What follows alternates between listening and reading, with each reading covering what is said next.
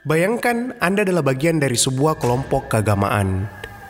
Pada sebuah malam, pimpinan kelompok Anda tersebut meminta untuk semua orang berkumpul.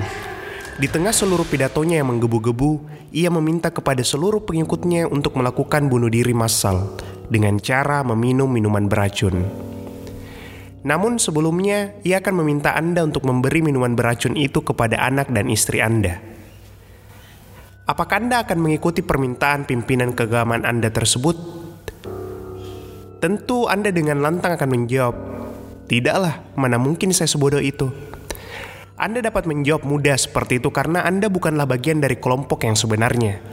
Di realitas, pilihan kelompok sangat mempengaruhi pilihan yang dipilih oleh individu. Karena manusia adalah makhluk sosial, sehingga mereka akan melakukan segala cara untuk menjauhkan dirinya dari penolakan terhadap kelompok meskipun hal tersebut melibatkan persoalan nyawa mereka dan keluarga.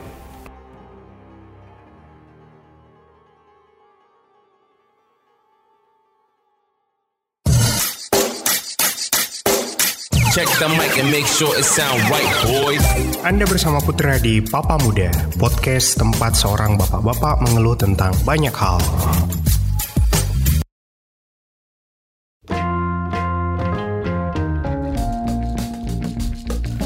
Mungkin Anda pernah mendengar sebuah desa bernama Johnstown. Desa yang dibangun oleh People's Temples, sebuah sekte religius baru yang muncul di antara tahun 1954 sampai 1978. Sekte ini dipimpin oleh Jim Jones, yang memindahkan lokasi sekte ini yang sebelumnya berada di California ke Guyana, sejumlah lebih dari 900-an orang. Karena banyak tendensi yang muncul dari berbagai kalangan terhadap masalah yang ditimbulkan oleh Jim Jones dan kelompoknya, akhirnya Jim Jones meminta untuk seluruh pengikutnya melakukan bunuh diri massal. Membuat 918 orang kehilangan nyawa dan 276 di antaranya adalah anak-anak. Bagi Anda yang sebelumnya menjawab, mana mungkin saya melakukan hal tersebut, sepertinya perlu memikirkan kembali jawaban Anda karena mereka yang memilih untuk bunuh diri pada tahun 1978 tidak jauh bedanya dengan Anda. Yang membedakan hanyalah mereka sedang berada dalam kelompok yang memilih untuk bunuh diri, sementara Anda tidak.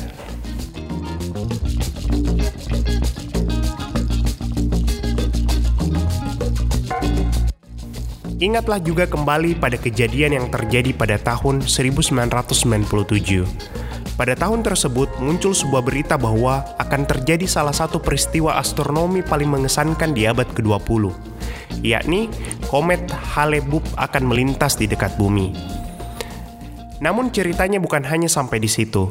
Ada 38 orang yang melakukan bunuh diri massal dengan cara meminum campuran fenobarbital dan vodka yang mematikan.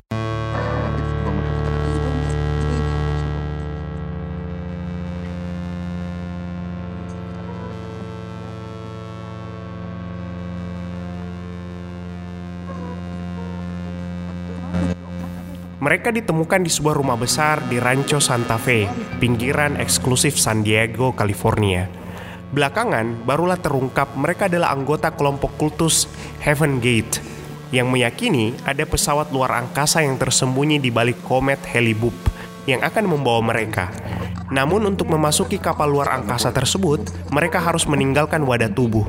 Hal inilah yang menjadi alasan insiden mematikan yang menelan korban 38 orang tersebut. Apa yang dilakukan oleh orang-orang anggota People Temples dan Heaven Gate adalah bentuk dari konformitas. Myers dalam bukunya Social Psychology mengemukakan bahwa konformitas berarti perubahan perilaku pada individu sebagai akibat dari adanya tekanan kelompok.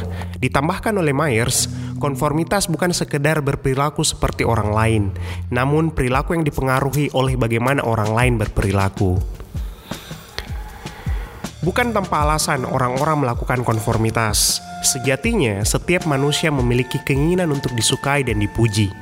Salah satu caranya yaitu dengan melakukan konformitas terhadap kelompok sosialnya. Alasan lain yaitu takut terhadap penolakan. Orang akan cenderung melakukan konformitas agar bisa diterima oleh kelompok sosialnya. Keinginan untuk merasa benar. Jika ada orang lain dalam kelompok atau kelompok ternyata mampu mengambil keputusan yang dirasa benar, maka dirinya akan ikut serta agar dianggap benar pula. Konformitas bertindak secara unik. Anda akan menemukan bahwa pengaruhnya bukan saja terjadi di kelompok keagamaan, namun juga dalam kehidupan sehari-hari. Bahkan beberapa pebisnis yang mengetahui pengaruh konformitas sering kali menggunakannya dalam berbagai produk yang mereka miliki, tentu saja agar laris terjual. Anda mungkin pernah mendengar slogan seperti 8 dari 10 orang menggunakan produk kami. Slogan ini merupakan bentuk dari penerapan konformitas agar setiap orang yang mendengarnya akan berasumsi bahwa kelompoknya menggunakan produk tersebut dan ada baiknya ia pun menggunakannya.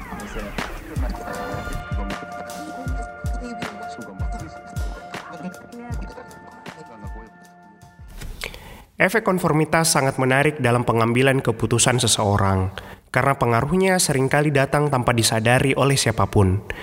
Penemuan efek ini pun juga tidak kalah menariknya untuk diceritakan.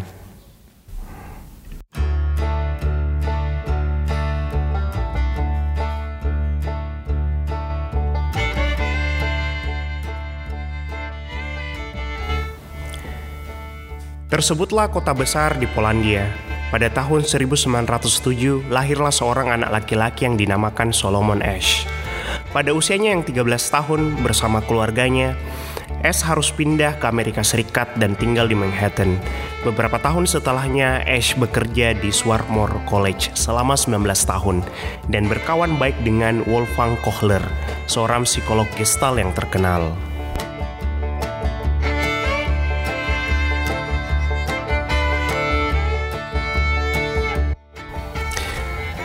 Pada tahun 1950, Ash menarik perhatian banyak orang atas penelitiannya pada bidang psikologi sosial. Bukan hanya sampai di situ. Eksperimennya yang terkenal dengan judul Ash Conformity Experiment membawa namanya dikenal orang sebagai ahli terkemuka dalam bidang social influence. Penelitiannya yakni Ash Conformity Experiment ingin melihat bagaimana tekanan sosial dari orang banyak dapat merubah individu. Penelitian ini menjadi salah satu penelitian yang sangat terkenal dalam bidang psikologi dan sangat mudah untuk direplikasi. Bayangkan Anda diundang pada sebuah eksperimen, di mana di dalam ruangan tersebut ada tujuh orang. Solomon Ash kemudian menunjukkan dua kertas yang berbeda. Pada kertas pertama berisikan tiga garis yang memiliki tinggi yang berbeda, sementara pada kertas kedua hanya berisikan satu garis tegak lurus. Pada penelitian tersebut, Ash akan bertanya pada tiap orang mengenai yang manakah dari ketiga garis pada lembar pertama memiliki tinggi yang sama dengan garis pada lembar yang kedua. Nah, menariknya, tanpa diketahui bahwa tujuh orang lainnya di kelas tersebut adalah seorang aktor yang telah disewa oleh Ash untuk memberikan jawaban yang salah. Sebenarnya, garis cela yang memiliki tinggi yang sama dengan garis pada kartu kedua namun tujuh peserta lainnya akan menyebut garis B. Dalam kondisi ini, Anda akan mengikuti hati nurani Anda atau mengikuti kelompok yang nyata-nyatanya salah dalam menjawab pertanyaan yang diberikan. Solomon Ash menemukan bahwa lebih dari 18 kali percobaan, 75% peserta terkonfirmasi paling sedikit satu kali akan mengikuti jawaban kelompok meski salah. S menyimpulkan bahwa 32% peserta yang terlibat dalam eksperimen tersebut mengikuti pendapat kelompok.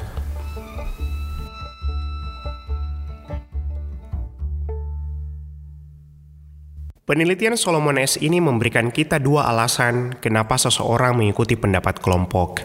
Yang pertama, individu ingin merasa diterima di dalam kelompok. Kondisi ini disebut sebagai normative influence. Atau yang kedua, individu merasa orang-orang lainnya di dalam grup pasti telah mengetahui jawaban dari sebuah masalah. Kondisi ini disebut sebagai informational influence.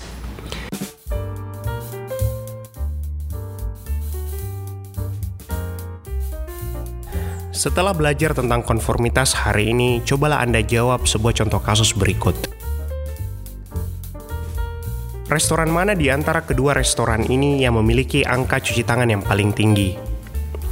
Restoran yang menempatkan wastafelnya di dalam kamar mandi atau restoran yang menempatkan wastafelnya di luar kamar mandi, di mana semua orang di dalam ruangan dapat melihat siapa pun yang mencuci tangan. Menurut Anda yang mana? Menarik bukan?